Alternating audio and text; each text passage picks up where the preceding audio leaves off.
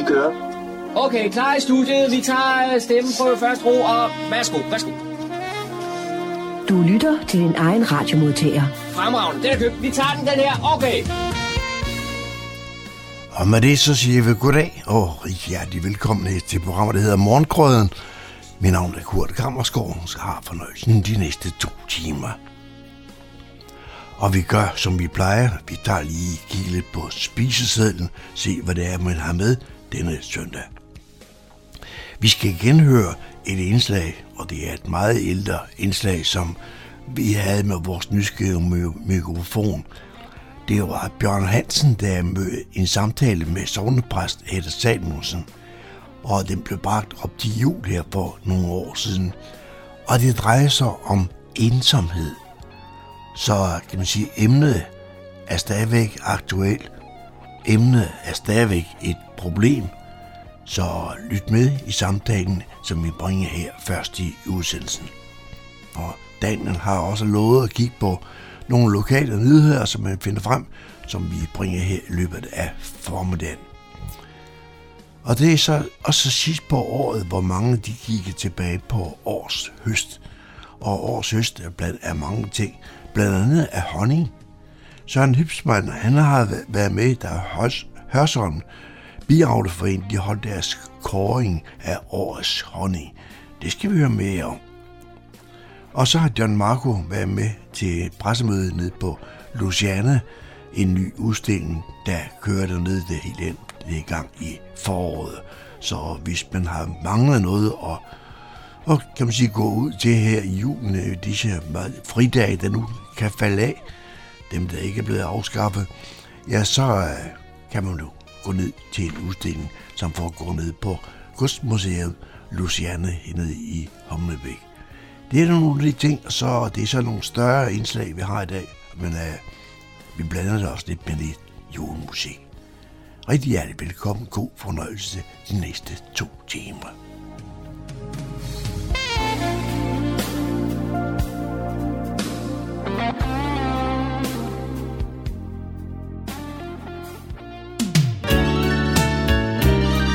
Lytter til Morgenkrydderen. I studiet er det Kurt Kammerskov. Vi går alle sammen og siger, at øh, vi skal komme hinanden ved, og jeg skal komme efter, der skal jeg. Og så det her i juletiden, ja, der skal vi besøge hinanden, vi skal være så gode ved hinanden. Det er også vældig godt, men øh, der er faktisk mennesker, som er voldsomt ensomme. Ikke bare i julen, men hele året rundt. Det har fået den nyske mikrofon til at tage sagen op og kigge lidt på det. Du lytter til morgenkrydderen. Jeg reflekterede forleden dag over, at øh, Taxa Nordsjælland, de kan mærke, at der i vores område er flere ensomme. De har nemlig stigende antal opkald til mennesker, fra mennesker om natten, der især spørger om klokken. Og jeg mener, når man kigger rundt i, i vores kommune, og så, så, så tænker man, det er ikke rigtigt. Folk har så travlt, og, og folk har så mange gørmål. Så har vi også ensomme, fordi det har jeg jo ligesom fornemmet med, at det var et storbyt fænomen. Og det vil jeg godt have belyst lidt nærmere her lige et par dage før jul. Så jeg har opsøgt en af vores præster her i Asminderød. Og det er Hedda Salomonsen. Hedda, er vi så ensomme også i vores område? Jeg tror, at øh, ensomhed findes overalt øh, i Danmark og ikke er, er begrænset til et bestemt område. Derfor findes det selvfølgelig også her hos os. Øhm, og mennesker kan jo opleve den ensomhed på forskellige vis. Øh, man kan opleve det, fordi man er socialt isoleret. Man kan opleve det, fordi man måske er blevet ramt af en ulykke eller en sygdom. Det gør også ensom. Man kan også, og det er det mærkelige ved ensomhed, være ensom, mens man er i blandt mennesker. Altså selvom man har en travl hverdag og møder en masse forskellige mennesker i kraft af sit arbejde, så kan man faktisk godt øh, føle sig ensom midt i blandt mennesker. Hvad er det, det handler om? Øh, har vi nok i os selv? Det handler øh, om, at jeg tror, der er to grundlæggende ting i et menneskes liv. Der er følelsen af at være sammen med andre, altså fællesskabsfølelsen. Man, I kan, man kan tænke på, at da Gud havde skabt mennesket, sagde han, det er ikke godt for mennesket at være alene. Og så skabte han Eva til Adam. Øh, så fællesskab, det er en meget, meget vigtig ting i menneskers liv. Øh, og så er der også den anden tendens i os, at vi ligesom er os selv nok, som du siger. Øh, og det gør os ensomme. Hvad, hvad oplever du? Nu, nu ved jeg godt, du kan ikke svare for hele kommunen, fordi i Gåsøjen er du præst her i, i, i Fredensborg-området. Er det generelt over hele landet, at man oplever det? Hører du det fra kollegaer? Det jeg startede med at sige, det er, at jeg troede, det var et storbyfænomen. Det er alt, alle steder, eller hvad? Det tror jeg bestemt det er. Altså, jeg kan huske, at jeg i min studietid arbejdede i Nikolaj-tjenesten, som jo er en telefontjeneste, øh, hvor man kan ringe ind, øh, og der sidder altid en præst og to andre medarbejdere på vagt, og så kan man så ringe ind og tale med dem. Og der er jo en Nikolaj-tjeneste over hele Danmark, og jeg tror, at øh, juletiden er en af de allertravleste øh, perioder på året i Nikolaj-tjenesten. Øh, fordi julen på en eller anden måde er fællesskabets og familiens fest, og der vil man så, hvis man ikke er en del af sådan et fællesskab, så vil man føle den ensomhed meget tydeligt. Det er jo ikke kun øh, præster, der kommer i kontakt med, med den, hvad skal man kalde det, skyggeside af julen, men det er også lærere og socialrådgivere og i det hele taget altså hospitalspersonale og alle, der arbejder med mennesker, oplever, at der er ensomhedens skyggeside i forbindelse med julen. Det vil sige, den der, som jeg, jeg læste op fra, at taxaselskabet oplever, at folk ringer for at høre, hvad klokken er, det overrasker dig ikke? Det gør det egentlig ikke, nej, det gør det egentlig ikke. Altså Grundtvig taler jo i en af, de, øh, en af sine store julesalmer, Velkommen igen, Guds englesmål, øh, om julesorgen. Og den tror jeg måske et langt stykke hen ad vejen netop er ensomhedens sorg. Et svært emne, som vi vender tilbage til lige om et øjeblik. Vi skal tilbage til samtalen, den nyske mikrofon har med sovnepræst Hedda Samuelsen. Her taler vi om ensomhed og sorg. Ensomhed, som kan ramme alle Hvorfor er vi blevet sådan? Altså ja, det er måske et stort spørgsmål til en præst, men hvorfor tror du, vi, vi er blevet sådan og selv nok? Det tror jeg altså på en vis måde, vi altid har været. Ikke? Altså, øh, det, det er sådan et, som jeg lige sagde før, et, et, et, et menneskeligt træk, at vi på den ene side vil være sammen med andre og rette os ud af, og vi altså på den anden side også tænker på at hyppe vores egne kartofler, for at sige det på den, på den måde. Men hvad, vi, vi påstår selv, at vi er så gode her i juletiden. Det passer jo så ikke.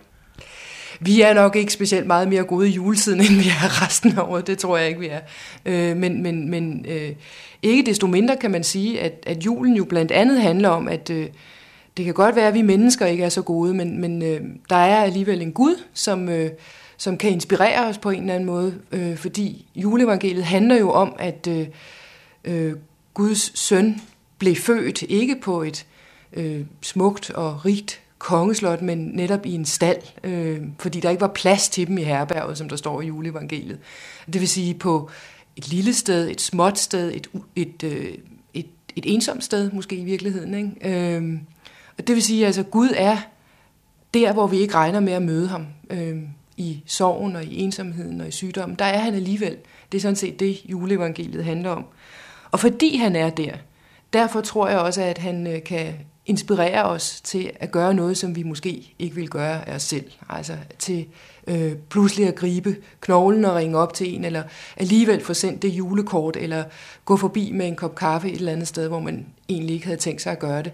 Så juleevangeliet er også øh, en inspiration til, at vi gør noget, øh, bliver inspireret til at gøre noget, som vi måske ikke havde regnet med at gøre. Hvis nu man ikke, hvis nu ikke man har haft tilgang til at, at, at føle trang til før og, og, og, og, og dyrke øh, øh, kirkegang og sådan. Øh, hvordan oplever du folks tilgang så bliver? Øh, er det en barriere, de skal over, eller hvad sker der, hvis de sidder og får de tanker? Fordi det kunne være, hvis man sad alene i de kommende juledage, så burde man måske gå til noget gudstjeneste.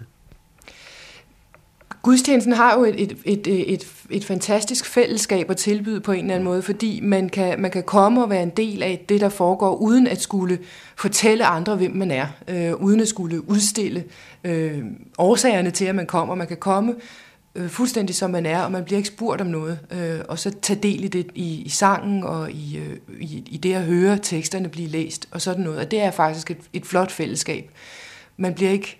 Øh, Altså en af de ting, der kan være svære, når man er ensom, hvis det for eksempel skyldes sygdom eller, eller andre ting, det er jo det, at, øh, at man føler, at man er anderledes end andre. Ikke? Altså man, man stikker ligesom ud. Man er blevet... Øh, øh man er blevet brændemærket, sådan har mennesker fortalt mig, at de lige frem kan føle det. Og der er, det, der er gudstjeneste et sted, hvor man kan komme, så at sige anonymt, øh, uden at man bliver spurgt om, hvorfor man kommer, øh, og øh, være med i et fællesskab, som så varer så længe, som det varer. Så der er faktisk et flot fællesskab øh, som tilbud der. Jeg sidder stadigvæk sammen med Hedda Salomonsen, som er præst her i Asminor Sogn. Hedda, hvordan er vi så som, som, som kirkegængere i det hele taget? Kommer vi, eller kommer vi kun til de der så før omtalte højtider? Jamen, jeg har været meget glad for at være her, fordi der er en, en fin kirkegang og en god opbakning, og det er en af de ting, der gør det til et godt sted at være præst. Altså, øh, det giver mening øh, at holde gudstjeneste, fordi der er nogen. Man, man kan jo sige, at øh, en grundtanke i, i, i vores protestantiske kirke er, at det giver sådan set kun mening at holde gudstjeneste, hvis der er nogen, og det er der her. Øh, så det er, det er dejligt, altså. Hvad er aldersgruppering, hvis man skal sige sådan? Er, er det oppe i, i, i min ældre aldersklasse, eller, eller hvor er det spredt? Det er faktisk pænt spredt, synes jeg. Vi har stor søgning til de børne- og familiegudstjenester, vi laver. Der er den yngre del, øh, der kommer. Og øh, i forbindelse med dåb er der jo også sket en ændring. Tidligere så var dåb øh, en begivenhed, hvor kun den nærmeste familie mødte op, altså øh, bedsteforældrene og sådan lige de allernærmeste. Nu er dåb faktisk en, en begivenhed for venner og fædre og kusiner, og øh, altså langt ud, og det betyder, at, øh, at dåbsgudstjenesterne er meget velbesøgte, øh, og øh, der øh, er der en bred øh, aldersmæssig fordeling. Og hvad som er før tiden, så, så snakker man om, at vi giftede os ikke, og, og det, er det blevet inde igen, eller hvad? Det svinger lidt, lidt op og ned. Ikke? Altså, øh, det var meget inden for et par år siden. Nu tror jeg nok, det er faldet lidt. Altså, øh, men det, det er sådan lidt svingende. Altså, øh. Så der kan du ikke sådan give sådan en, en fast mønster. Kører det altid op og ned det der med, er det sådan i perioder? Nej, selvfølgelig har der været en tendens til for eksempel i 70'erne, at der faldt tallet meget kraftigt, ikke? Altså, øh, og det er så steget igen i 80'erne og i 90'erne. Øh, så, så altså, der har været en tendens til, at man, at man vender tilbage til de der kirkebryllupper. Hvad med navnet Felix? Er det, er det blevet ind? Altså når man skal døbe sine børn, eller hvordan er det med det? ja, det er et meget godt spørgsmål. Altså navnet Nikolaj og Frederik har jo, har jo selvfølgelig været inde. Ikke? Altså Felix har jeg ikke stødt på så mange gange endnu, men øh, det kommer nok. jeg skal lige høre dig her til sidst, Hedda. Nu har vi kørt lidt rundt i, i, i ensomheden, og, og man bør opsøge kirken. Men bruger man jer præster her i sovnen rent faktisk øh, på samme måde, som, som vi opsøger en psykolog? Eller, eller, eller kan vi ikke finde ud af det? Det, øh, det, altså man kan altid ringe til præsten, han, han står til rådighed, og det er, er der folk, der benytter sig af. Øh, og øh, vi går, tager også ud og taler med folk altså i, i forbindelse med dødsfald øh, og besøger dem efterfølgende. Så, så den mulighed står altid åben, og der er også mennesker, der benytter sig af den.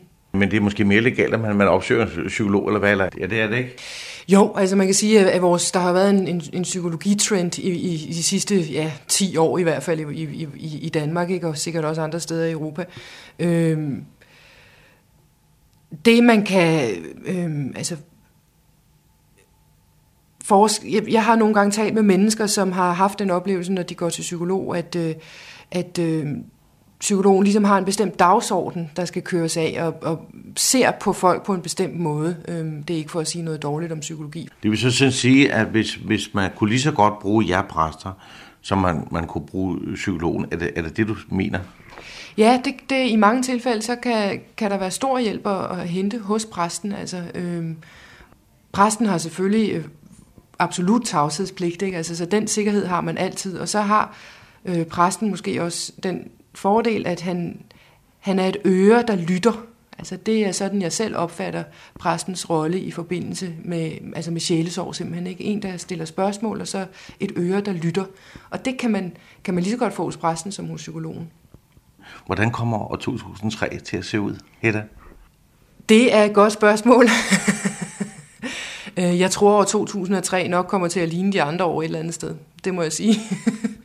du, du lover ikke noget på nogens vej. Nej, jeg vil ikke spå for, kigge for meget i krystalkuglen på den måde at sige, at med et slag forandrer det hele sig. Man kan aldrig forudse den, den slags ting. Altså, øh, tænk på, hvordan for eksempel den 11. september i den grad kom bag på os. Tænk på, hvordan murens fald, for at tage et positivt eksempel, i 1989, var noget, som ingen af os havde kunnet forudse.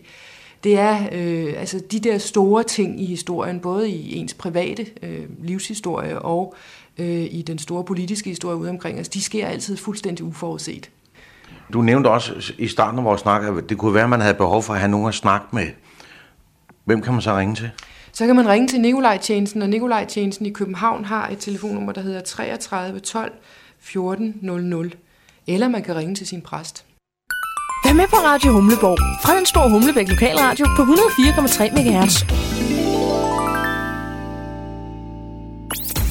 Så er der igen blevet tid til lokale nyheder, kulturinformation og servicemeddelelse. De er alle sammen hentet fra humleborg.dk. I studiet er det Daniel Jørgensen. Umiddelbart efter nytår tager Slots- og Kulturstyrelsen hånd om en gennemgribende restaurering af Fredensborg Slotskirke. Allerede i år vil flere have bemærket, at arbejdet så småt er påbegyndt både udvendigt og indvendigt. Men fra nytår lukkes kirken fuldstændig i en periode for kirkelige handlinger, hvorefter man arbejder fra gulv til loft. Det smukke kirkerum med den enestående akustik stod færdigt lidt senere end Fredensborg Slot, så derfor har kirken ikke fejret 300 års jubilæum i år, ligesom resten af slottet og byen.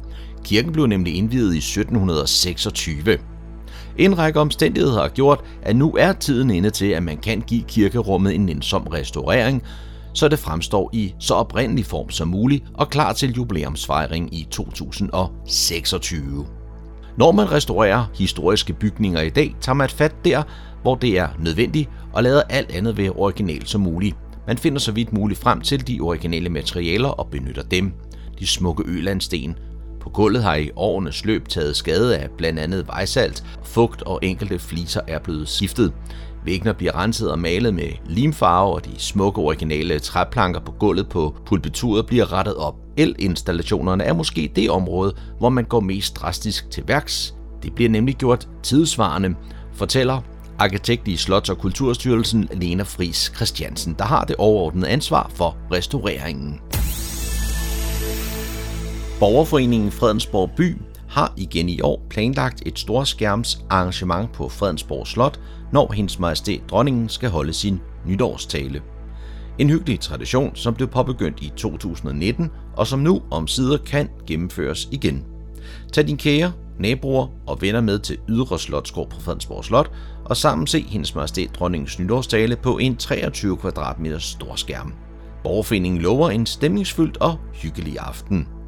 Borgforeningen medvirker til at udvikle Fredensborg by til en levende, spændende og aktiv sammenhængende by med handel, kultur, byliv og turisme. De seneste år har de blandt andet stået bag Fredensborg Slotsmarked og senest også et storskærmsarrangement nytårsaften på pladsen foran slottet.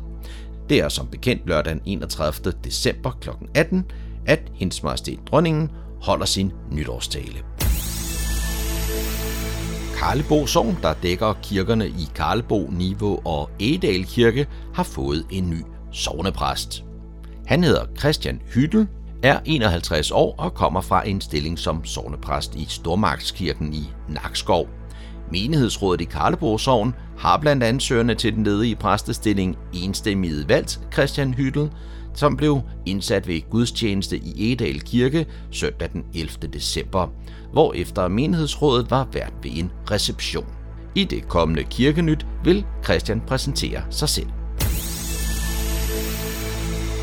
Og det var årets sidste radionyheder her fra redaktionen. Du ønskes en glædelig jul og et godt nytår. Det var, hvad vi havde for denne gang af lokale nyheder, kulturinformationer og servicemeddelelse fra humleborg.dk. De var oplæst og redigeret af Daniel Jørgensen.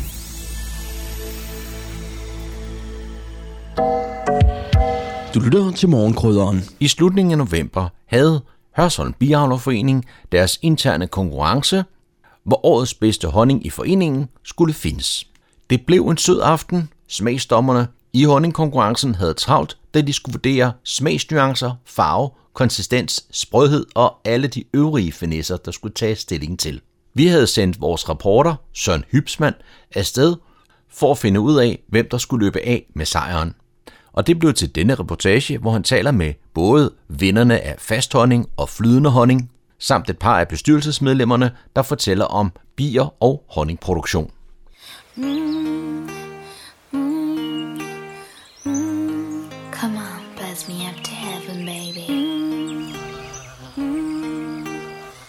to the beat. I close my eyes and I see you clear. It feels like you're lying here. All the things I wanna say come and go. Easy as a breeze, those words just flow. I float on air, like anything. feather. Your love so sweet, like an open flower. I'm dizzy from the time we spent together. I need that drip every hour. I'm thinking about your sugar lips. Got a feeling for you now that's so strong. I'm dreaming of the candy in your fingertips.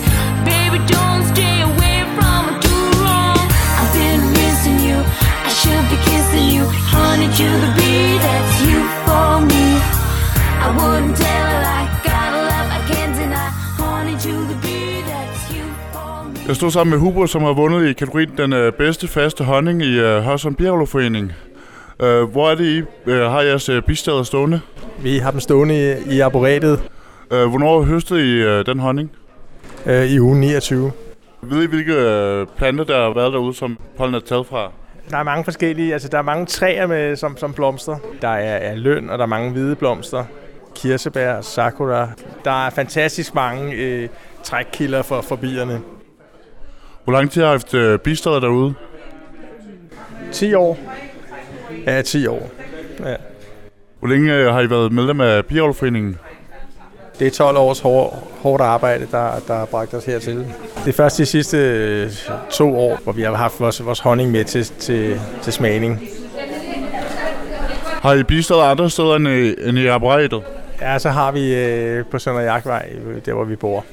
Og det er også en rigtig, rigtig god honning, hvor der også netop er lind, som er bare er den honning, som den er flydende, og, og det er den honning, som øh, den smager af mynte, og det er den honning, som, som som regel går hen og vinder de der konkurrencer. Og så er der faktisk også akacie øh, i, nær- i nærheden, og der er igen også kirsebær, og så er der æb, blomsterne æbletræer. Så det er, det er et fantastisk øh, honning, der er på sådan en jagtvej der, men, øh, men, men arboret-honningen er alligevel, den er alligevel lidt, lidt bedre. Den er lidt mere sådan... Øh, den er lidt mere sart. Øh, altså smagen er sådan lidt mere... Øh, den, den hænger længere, øh, smagen. Den, den, er, den er meget øh, blød, og den er ikke særlig syrlig, og det, det er en rigtig skøn honning. Har I kun honning til privatforbrug, eller sælger I også til øh, for eksempel firmaer eller privatpersoner? Nej, vi, det, er kun, det er kun til privat. Altså, der er nogle gange nogle folk, der kommer og ringer på, og sådan noget, som jeg har mødt nede i arboretet, der er gået forbi, mens jeg har stået med, stået med alle bierne. Så, øh, så har de spurgt, om, om de kunne købe noget, og, og, på den måde, så, så har vi nogen, der, nogle folk, der kommer og får honning og sådan noget. Hvad fik dig til- til at gå ind i uh, biavl? Det ved jeg ikke rigtigt, men det var bare noget, jeg godt kunne tænke mig at prøve, ikke? fordi at, øh, altså det er noget, det, det er jo en naturinteresse, ikke? Og så, og så har det jo også, altså, der, er, der er rigtig mange gode, øh, altså det var noget med, jeg vidste ikke rigtigt, hvordan jeg ville, altså det der med at håndtere bierne, hvordan, hvordan går det, altså sammen med de der bier, bliver du bange for dem, eller, eller? Men, men tværtimod, så, så, så synes jeg, det har været, det er rigtig, rigtig godt, altså, jeg, jeg, der har været nogle, der er nogle ældre biavler her i Biavlerforeningen, som har været med, som har været pionerer, der har været med lige fra begyndelsen, og hvor jeg simpelthen har, jeg har fået så mange fået så mange hints af dem, altså sådan det der med at bruge bare hænder, og øhm, altså det, det er alt sammen noget, der, der, der er med til, at, at, at bierne ikke stikker særlig meget. Det, det, det, det er, når man kommer til at trykke bierne, hvis man har handsker på og sådan noget. Så, øhm, og så Altså, det, det, den der måde med, at man, man, er helt, øh, man er helt rolig og, og sætter tavlerne stille og roligt ned og sådan noget. Så kan, altså det, man kan, jeg kan klappe bierne på ryggen det, med, med bare hånd. Altså, der, der sker ingenting. De kan også mærke, hvis man er, hvis man er angst, hvis man bliver bange og sådan noget, så, så begynder de først at hugge. Det er ligesom med en hund. Hvis du er bange for en hund, så kan du være, være sikker på, at den kommer. Og sådan er det også med bierne. Men i det hele taget en rigtig, rigtig god... Øh, det er en rigtig god hobby at have. Det, det kan jeg kun anbefale. Jeg står sammen med Kirsten, som vandt i kategorien øh, den bedste flydende honning i øh, Hørsholm Bjerglovforening. Hvor er det, du har dine øh, bistader stående? De står hjemme i mit stavterbed i min have i Esbjerg. Hvornår øh, høstede du øh, vinderhonningen? Den har jeg høstet sidst i juli, måske begyndelsen af august. Jeg kan ikke huske det helt præcist. Hvor mange bistader har du i alt? Jeg har to, og jeg tager cirka 50-60 kilo på de to steder i løbet af en sæson. Hvor lang tid øh, var en sæson? Jeg kan tage honning fra fra maj til øh, august. Hvor lang tid har du haft øh, bistader? Det har jeg haft i 12 år nu. En del år efterhånden. Og har du været medlem af foreningen igennem hele tiden? Jeps, jeg har været medlem af foreningen i, i alle de år. Så, og siddet i bestyrelsen i de 11 årene. Hvilke planter tager bierne ofte pollen fra, øh, fra dine bistader, ved du det? Jeg bor tæt på Krogerup Gård, og øh, der er nogle år, hvor der er mange rapsmarker. Og så, øh, så tager de, øh, hvad hedder det nu, øh, nektar derfra. Og ellers så er, de, så er det rundt omkring i folks haver. De bestøver øh, frugttræer og de kastanjetræerne. Øhm, og så er de på linden, som vokser over ved, i skoven ved Kroge. Hvad fik dig til at gå ind i uh, bieravl i første omgang? Det gjorde, at jeg havde nogle kirsebærtræer, som jeg havde haft i en del år. Jeg fik aldrig en eneste kirsebær, og så googlede jeg, hvad kunne jeg gøre for at få kirsebær. Og så var der nogen, der foreslog, at man fik bier, så man havde nogen til at bestøve. Det, det simpelthen problemet var, at der ikke var nogen bestøvning. Så derfor fik jeg bier, og nu får jeg kirsebær. Får du så brugt uh, kirsebærne til noget, eller er det bare sådan en personlig uh, spise? Eller? Uh, altså kirsebærne, de er bare til at spise, når de er i sæson. Ikke? De, der smager de bedst. De er jo ikke til andet. Men jeg elsker kirsebær. Den honning, du uh, høster, uh, er det udelukkende til privatforbrug, eller sælger du også til virksomheder eller privatpersoner? Ja, jeg sælger kun til privatpersoner. Jeg spiser ikke selv honning, for jeg kan faktisk ikke fordrage det, men uh, jeg sælger det videre alt sammen.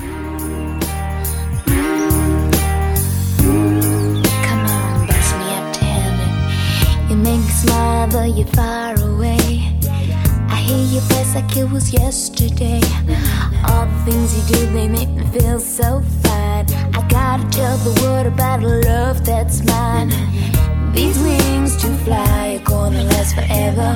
Cause one by one, my dreams come true. And I touch the sky whenever we're together. I can't believe the joy I get with you. I'm thinking about your sugar lips. Got a feeling for you now that's so strong. I'm dreaming of the candy in your fingertips.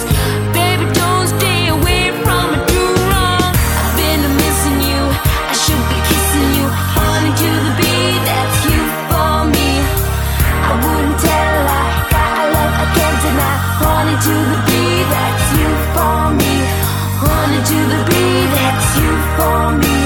Honey to the bee,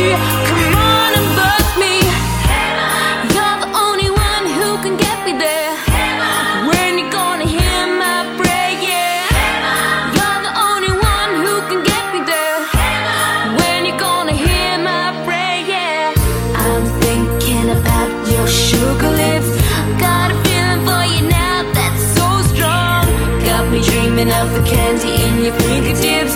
Baby, baby, don't stay away too long. I've been missing you. I should be kissing you. Honey to the bee, that's you for me. I wouldn't tell a lie. A love I can't deny. Honey to the bee, that's you for me. I've been missing you. I really should be kissing you. Honey to the bee,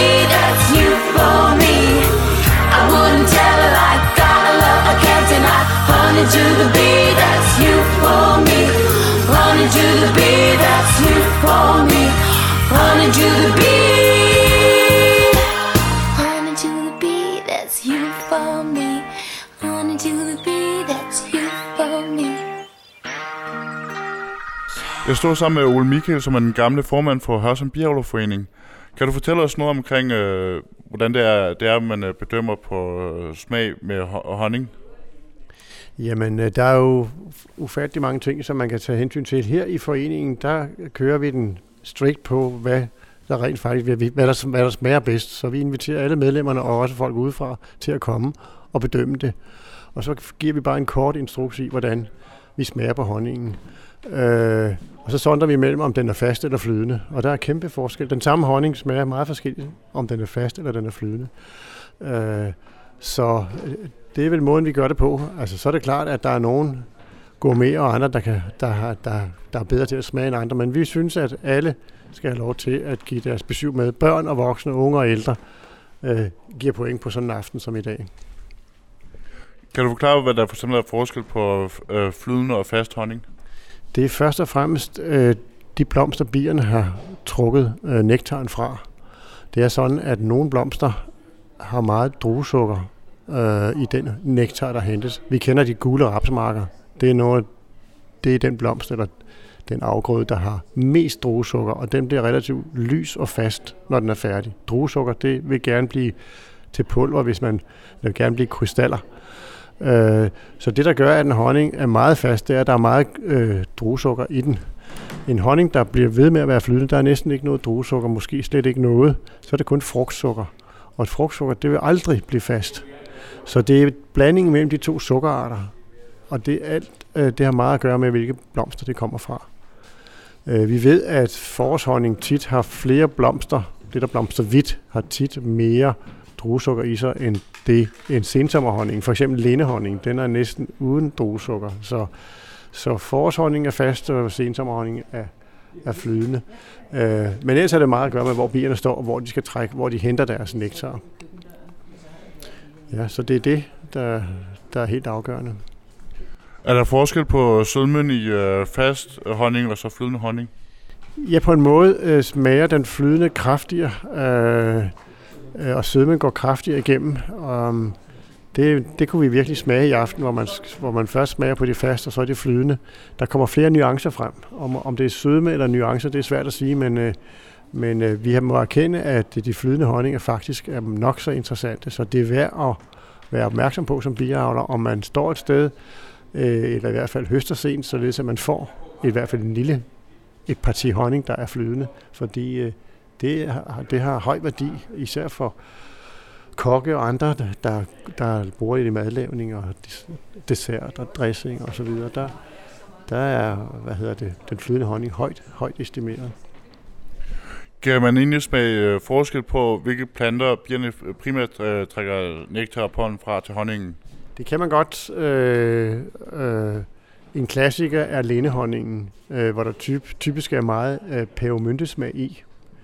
Øh, så er der andre honninger, for eksempel rapshonningen, øh, øh, eller hvidkløverhonningen, som er mere blomsteragtig, øh, men, øh, men, men, men ikke nær så kraftig i smagen. Øh, og så det smager mere måske altså en kongen af Danmarks bolse, men svagt. Altså, øh, så det er, en, det er en anden smagsnuance. Øh, men ja, altså, og dem, der går meget op i det, og de bier, der, der høster hele tiden og holder øje med, hvad har blomstret, de lærer sig jo, hvordan en mælkebøtter spærer i forhold til hvidkløver eller hvidtjørn eller len for eksempel.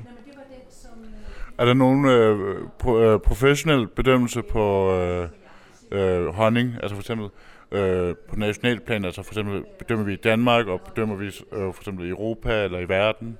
Ja, vi har både på nationalplan og på international plan øh, honning, øh, smage, konkurrencer. Øh, og øh, øh, i Danmark er det, er det nogle, øh, er det nogle arrangementer, nogle messer, hvor der er mange kokke til stede, og der bliver virkelig smagt på honningen. Øh, internationalt øh, sker det i regi af noget, der hedder Apimondia, altså Apis, det er bier, altså verden, den verdensomspændende biavlerorganisation. De har holder hver andet år en, en biavlskonference et eller andet sted i verden, og her øh, er der altid konkurrencer i alle mulige discipliner, altså ikke bare fast og flydende, men også om det er forår, om det er en bestemte blomster, og, og sågar honninger, hvor der er tilsat smagstoffer og alverdens ting. Men, så, så det, er meget, det er meget udbredt, det med at smage på honning. Øh, både nationalt og internationalt. Hvordan er den danske honning øh, i, på den internationale scene? Er det, har vi øh, god honning eller, øh, i forhold til an, nogle andre lande, eller hvordan øh, vi placeret? Vi klarer os godt, så vi har fået, øh, danske biavler har to år i træk, eller ikke to år i træk, men med to års mellemrum, og vundet øh, første priser på Apimondia-konferencen, så det tyder på, at vi godt kan. Øh, så ved jeg også, at, at øh, vi har mange Øh, vi har mange indvandrere i, Danmark, eller folk, der kommer fra andre nationer, både Østeuropa og Sydeuropa øh, og Mellemøsten. Og øh, gang på gang øh, kan jeg høre, at man værdsætter den nordiske honning øh, som mere nuanceret, mere smagfuld og i hvert fald mere forskelligartet end, end den honning, man høster syd for Alperne eller i Mellemøsten. øh, for ikke at sige Afrika og så videre. Vi, har vi får jer til smagsprøver ind, og jeg må indrømme, at jeg synes heller ikke, at, at de kan konkurrere med, med det, vi har her hos, i Norden i hvert fald. Hvornår bliver det næste Epimondia-konference holdt? Øh, den bliver holdt øh, næste år, og, øh, og så igen i 25. I 25 sker det i København. Det er de nordiske lande, der har slået sig sammen. Øh, og, og så der kan, jeg, der kan jeg sige, at der sker virkelig noget. Og det bliver nok i Bella så det bliver et kæmpe, kæmpe stort arrangement, som jeg håber, øh, alle kommer til, der har det mindste sans for honning, og hvad, der, hvad dertil hører, biavl og så videre. Jeg står sammen med Jens og Allan, som er henholdsvis øh, bestyrelsesmedlem og menigmedlem af Hørsum Bjerglerforening. Hvor lang tid har I haft øh, smagsprøvning på, på honningen i uh, foreningen? Det har vi sådan set haft de sidste mindst 20 år. Ja, okay. Og du har snart været medlem af foreningen i 25 26 år. Nå. Jeg er fuldes med Ole Michaels formandskab. Ole Michael han øh, gav mig mine første bier, og var støttede mig det første år, hvor jeg havde bier, og viste mig alt om, hvordan man skulle passe på sine bier. Og øh, det var så det samme år, som han så blev formand. Og det er jo så 26 år siden nu. Hvor længe har I haft det opdelt med, mellem fast og flydende? Har det været opdelt gennem hele tiden, eller er det først noget, øh, en ny idé? Det er temmelig nyt. Det, hvor lang tid kan vi være? Jeg er fire-fem år siden, at vi startede på det. Hvor mange forskellige slags øh, honninger øh, plejer jeg at smage på til sådan en smagsprøvning? En øh, 15 stykker cirka. Vi deler det op i en indledende runde, hvor øh, man kun smager en, nogle af de indmeldte honninger. Og så finalen skal vi smage alle dem, der er så gået videre til finalen. Og det bliver til en 10-15 stykker per næse, man skal smage. Og er det øh, lige lidt opdelt mellem øh, fast og flydende, eller er der et overtal af den ene form frem for den anden? I aften var der jo flest øh, faste honninger, og sådan har det været i mange år. Flydende honning er jo rimelig nyt, som du også kunne høre i, i Danmark. Hvornår begyndte man at introducere flydende honning på det danske marked? Altså, det var ikke ude i, i supermarkederne med den flydende danske honning. Det er jo mest i, i sådan i de små øh, butikker og, og, og gårdmandshandel, der, hvor man har det flydende honning. Ikke? Hvad kan det være, en 5-10 øh, år siden, at det begyndte sådan at vinde indpas, at det var rigtig godt at også få den flydende honning solgt. Men man skal jo gøre sig klart, at al honning starter som flydende honning. Hvordan øh, sikrer man sig om, hvorvidt øh, honning øh, bliver flydende eller fast? Er det noget, man selv kan gøre, eller er det udelukkende baseret på, øh, hvornår man høster, og hvilke planter bierne tager fra? Det kommer an på, hvilke sukkerstoffer der er.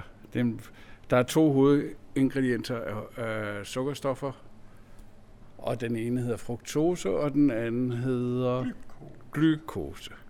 Grænsen geografisk ligger sådan omkring Alperne, så hvis du kommer ned sydpå til Rumænien, hvor akacietræerne blomstrer, så er al honning flydende. Og heroppe der har vi begge dele. Al honning her starter flydende, men så krystalliserer det efterhånden. Er der forskel på holdbarheden på flydende og fast honning? Nej. Sundhedsmæssigt er der ingen, sundhedsmæssigt er der ingen forskel. Nej. Men det er klart, at, at øh, hvis man har noget flydende, så vil det jo så begynde at blive til krystalliseret honning, mens det står i emballagen. Og så kan man sætte en holdbarhedsdato på, hvornår man tror, at den stopper med at være flydende og begynder at blive krystalliseret. Og det kan man jo ikke sige eksakt, fordi det er forskelligt fra honning til honning. Øh, men man må tage en eller anden skøn, hvad man selv vil stå indenfor som biavler og sige, jeg tror på, at den holder sig flydende i to måneder fra nu af, og så er det det, man fortæller sine kunder. Reelt så bestemmer man jo, altså, er der jo ikke noget galt i, at den begynder at blive krystalliseret. Det, det, den får en lidt anden smag, også når den bliver krystalliseret. Det kan vi også smage i aften. De faste honninger har, har øh, forskellige smage, øh, som man tydeligt kan mærke, og de flydende er måske lidt mere svære at skille fra hinanden. Øh, og under alle så, så ændrer de smag og karakter, når de går fra at være flydende til at krystallisere. Indslaget var produceret af Søren Hybsmand. Så er der igen blevet tid til lokale nyheder, kulturinformation og servicemeddelelse. De er alle sammen hentet fra humleborg.dk. I studiet er det Daniel Jørgensen. I februar besluttede byrådet i Fredensborg Kommune at bevilge 2,5 millioner kroner til at kvalitetssikre og behandle et stort antal sager på det specialiserede voksenområde. Genopretningen har sammen med en ny organisering af området gjort, at alle nye sager nu behandles efter faste retningslinjer og kvalitetsstandarder. På baggrund af en intern revisionsrapport af samtlige sager på voksenområdet, som viste for mange uregelmæssigheder i sagsbehandlingen, besluttede byrådet i februar altså at bevilge pengene til en ekstraordinær indsats. Nu, ni måneder senere, er resultaterne dokumenteret og meget positive, det udtaler Louise Menke, der er formand for Social- og Sundhedsudvalget. Alle stillinger i centret på nær et vikariat er nu besat, og vi har opbygget et godt team med de rette kompetencer, så vi sikrer en god sagsbehandling, udtaler Louise Minke. Udvalget vil fortsat følge det videre arbejde tæt i de kommende år. Slots- og Kulturstyrelsen har valgt 10 statsanerkendte museer, som styrelsen besøger i forbindelse med kvalitetsvurdering i 2023. Kvalitetsvurderingen er en del af styrelsens tilsyn med og rådgivningen af museerne, og to af disse museer ligger i Nordsjælland. Slots- og Kulturstyrelsen varetager årlige kvalitetsvurderinger af et udvalg af statsanerkendte museer. Formålet med kvalitetsvurderingen er at sikre, at museerne overholder krav i museumsloven og driftstilskudsloven, men kvalitetsvurderingerne skal også understøtte udviklingen af de statsanerkendte museer. De to museer i Nordsjælland er Danmarks Tekniske Museum i Helsingør, og så er det Museet for Moderne Kunst i Humlebæk, Louisiana. Når Slots- og Kulturstyrelsen har været på kvalitetsvurderingsbesøg, bliver der udarbejdet en rapport om det enkelte museum. Der går som regel 2-3 måneder, inden rapporten offentliggøres på Slots- og Kulturstyrelsens hjemmeside. De 10 udvalgte museer, der skal kvalitetsvurderes, er museer med ansvarsområder inden for både natur, kunst og kulturhistorie. Radiostøtteforeningen Lyden og Radio Humleborg inviterer til et musikalsk arrangement om kongen af rock and roll, Elvis Presley. Det sker tirsdag den 28. februar 2023 i Fredensborg Golfklub Skovsvinget 25 i Fredensborg. Her vil de to musikere Preben Nissen og sønnen Jens Jakob Nissen med musik og sang fortælle om Elvis Presleys spektakulære liv og hans musik fra vugge til grav. Preben Nissen er kendt som musikalsk leder af The Spirit of New Orleans og sønnen fra det danske drengekor og det kongelige teater. Arrangementet foregår i Sweet Spot restauranten fra kl. 17.30, hvor der serveres dagens ret. I pausen vil der være kaffe og kage. Billetbestilling sker til Ole Holte på telefonnummer 2067 52 25 eller på e-mail ole holte.net. Og det var årets sidste radionyheder her fra redaktionen.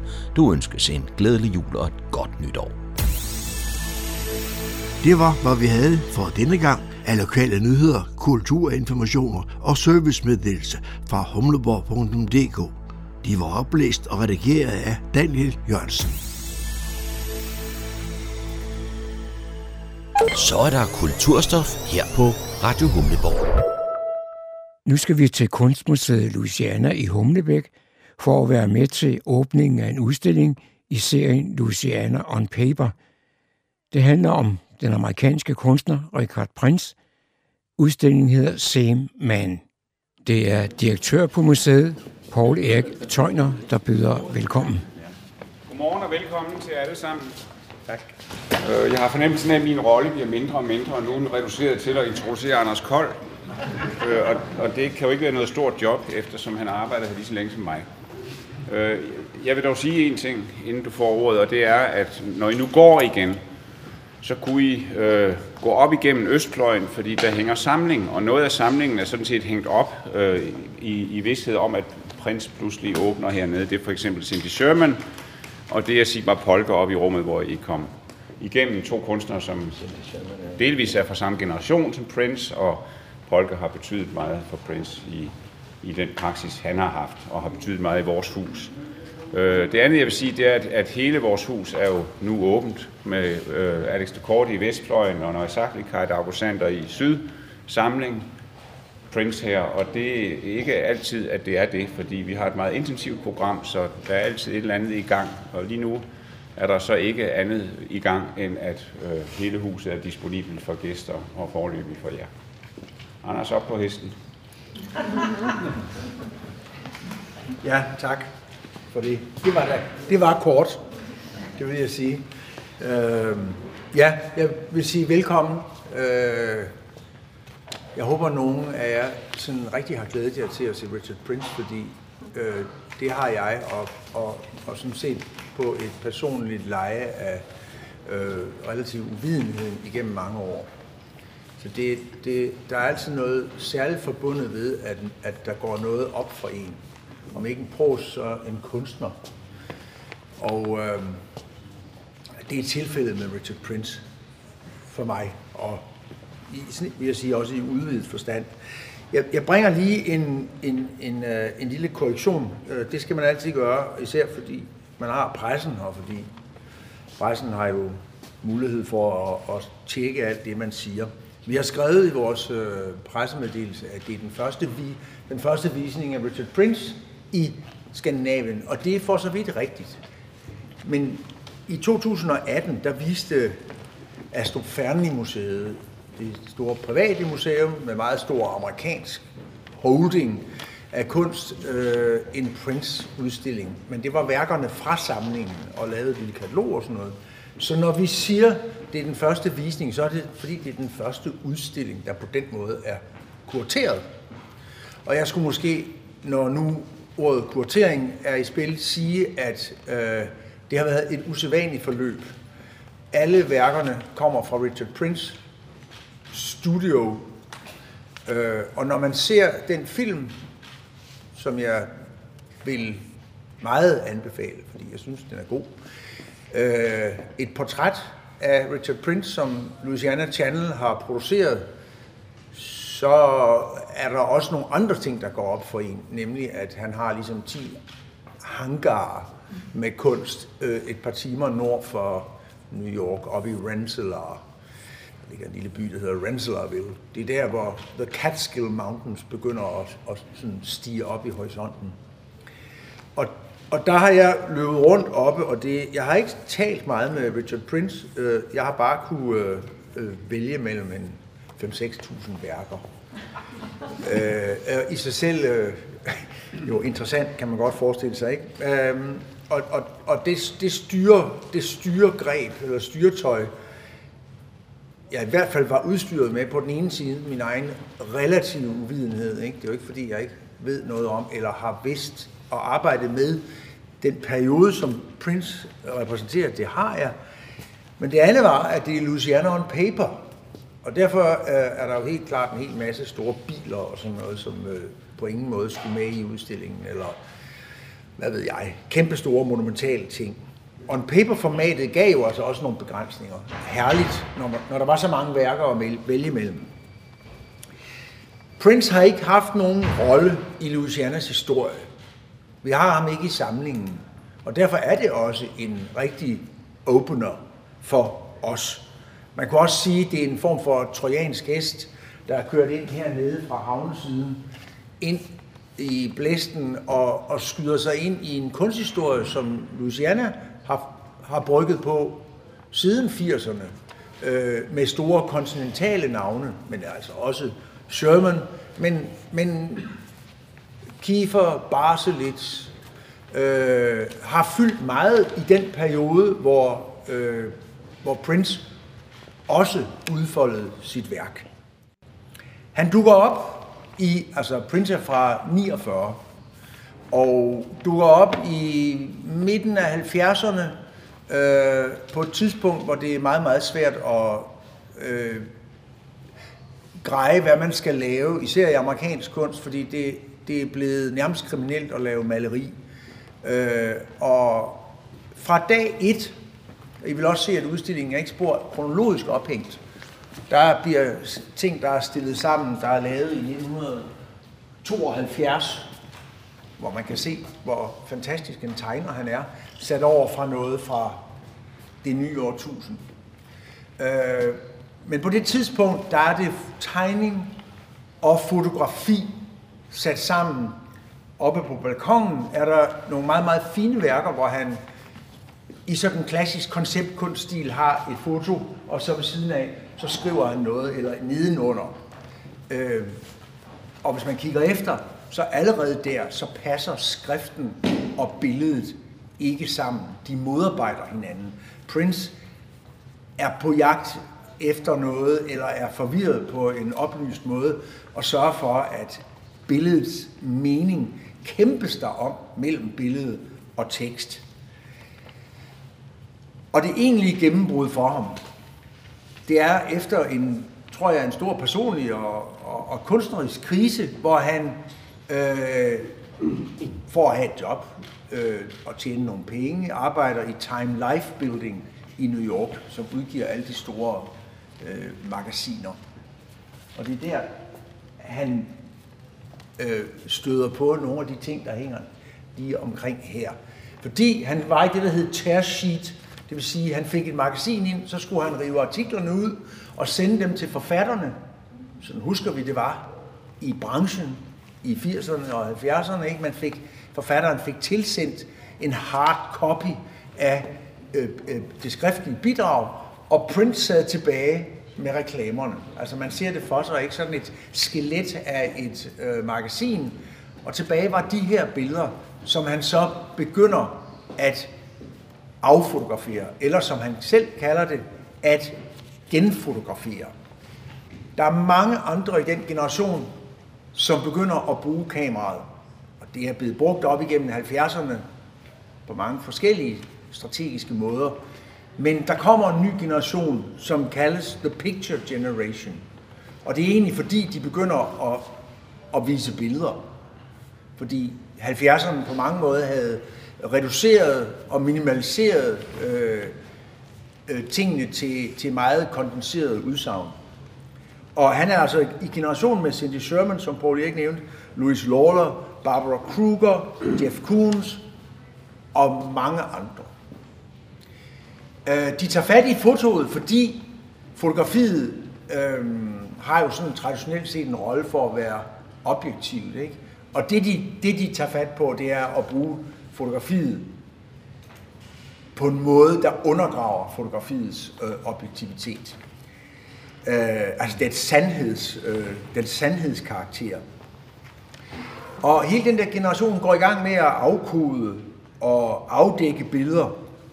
For det første knækker de den der aura af billedet som et entydigt udsagn, men de går også i gang med at, at, at pille øh, kapitalismen fra hinanden. Øh, konsumkulturen øh, er i mange af de her kunstneres værker fokus for sådan en form for øh, dekonstruktion. Det sjove med Prince, det er, at han godt kan siges og også at tage fat i billederne og ryste dem, øh, afsløre deres koder og deres tricks, der skal få os til at ryge Marlboro, eller synes, at det er fedt, at ens kæreste sidder halvnøgen på en motorcykel, øh, som i The Biker Girls, altså billeder, han finder i andre magasiner, som var motorcykelmagasiner, hvor, motorcy- hvor The Bikers så har taget billeder af deres kærester, der hænger der bagpå. Og man ser ikke bikeren, men det er klart, det handler om et eller andet. Ownership, det her, det er mine tøser, dem der sidder her. Ikke? Og Prince skærer, skal ligesom sammenhængen væk, så de der piger pludselig kigger ud på os, som de mennesker, de er. Og man får, synes jeg, nogle gange en form for kontakt, som er helt Diana Arbus-agtig, for nu at citere noget, vi lige selv har haft at gøre med heroppe. Det, der undrer mig, er han aldrig kommet ud i det, der hedder copyright-problemer?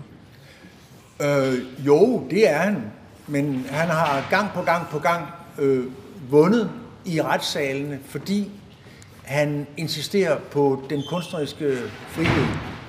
Øh, og det har været altså noget, som den amerikanske presse har været meget optaget af. Mere optaget af end hans værk.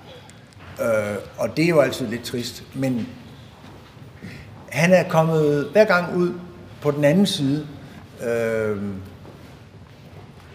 i sine tilegnelser og overtagelser af andre spillere. Så, men det er korrekt. Det kan sige sig selv.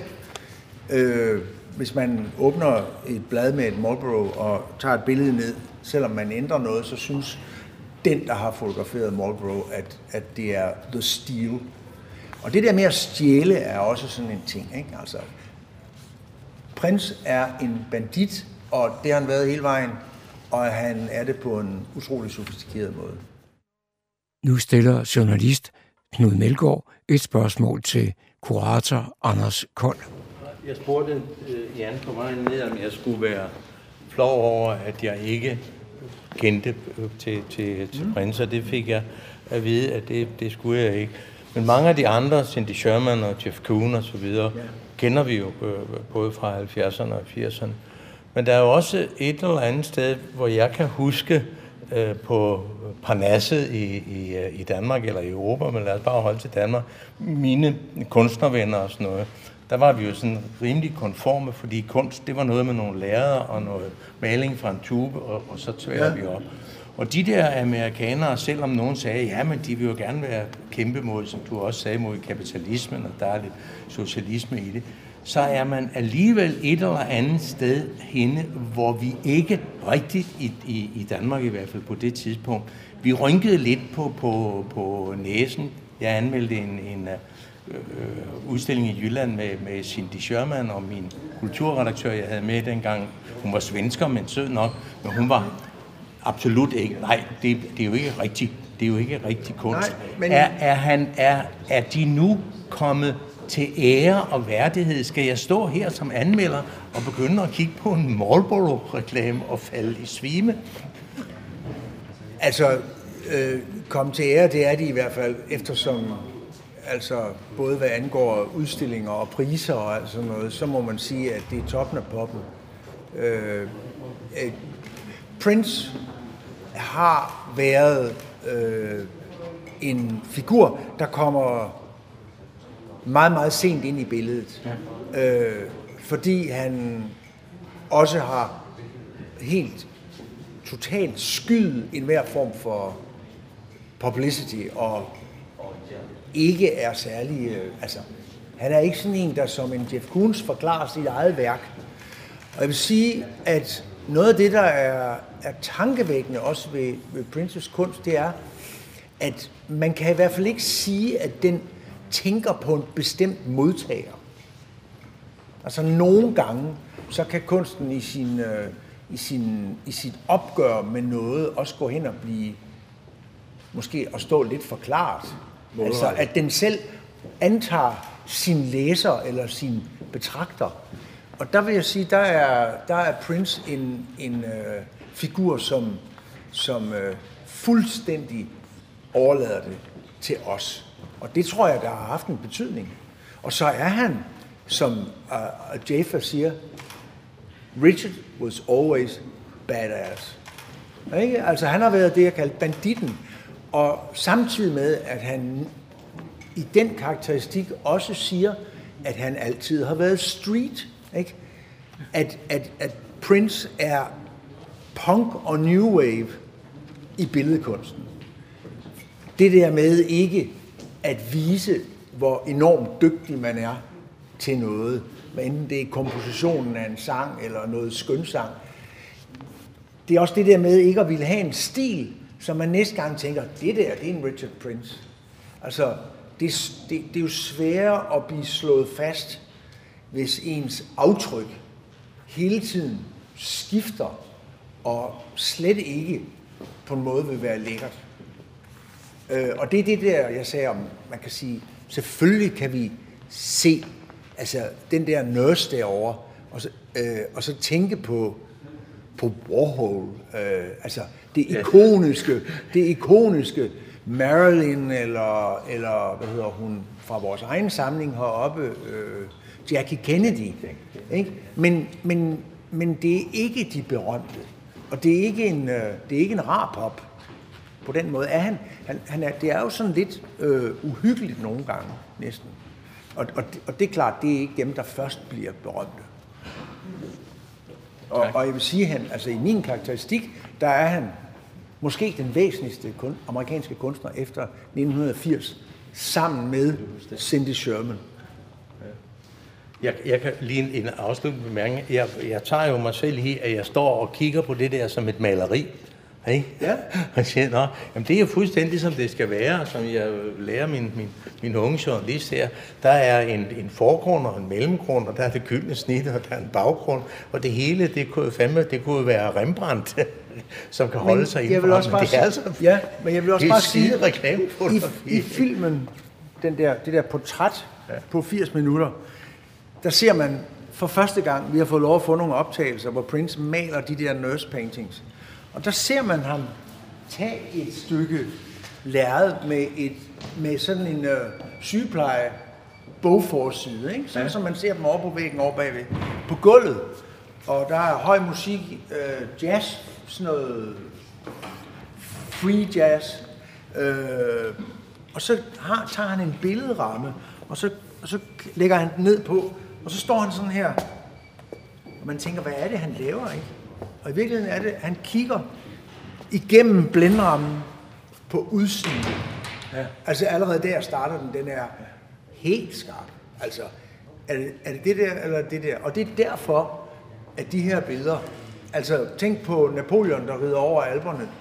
Det er jo det, er jo det der billede. Ja, ikke på en hest, men på et æsel. I, i Davids billede, der er det et, ja, ja. en hest. Øh, altså, det formelle er, er helt utroligt skarpt, ikke? Altså, helt utroligt. Eller, det betyder noget, hvordan det er. Så selvom man er en hård nitte, så er billedet alt. Det, det handler om, altså, der er nogle ting, og det er jo derfor, han også, det er jo derfor, at der er et homage til Picasso og til de Kooning og, om man vil, til de store mestre i det. Så selvom han er en badass, så Ja. er der altså orden i kaos. Det er der bestemt. Udstillingen med Rickers Prince værker, Same Man, kan ses på Louisiana frem til den 10. april 2023. Indslaget var produceret af John Marco.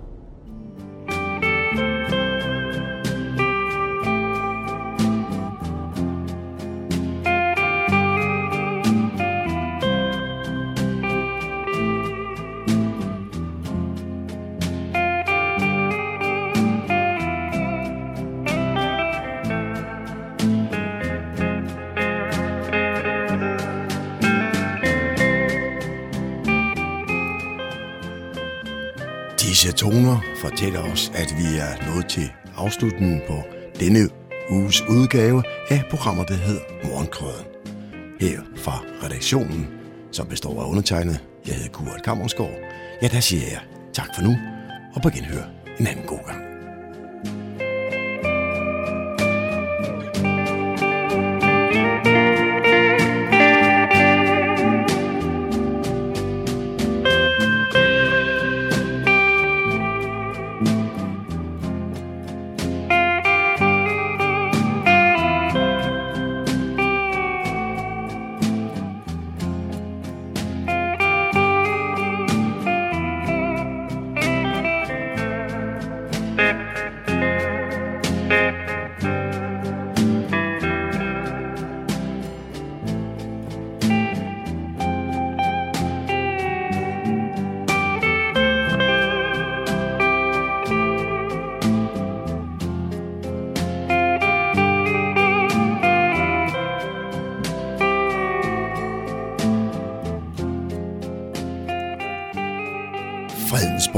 Lokalradio, Radio Humleborg, Nordsjællands mest voksne lokalradio.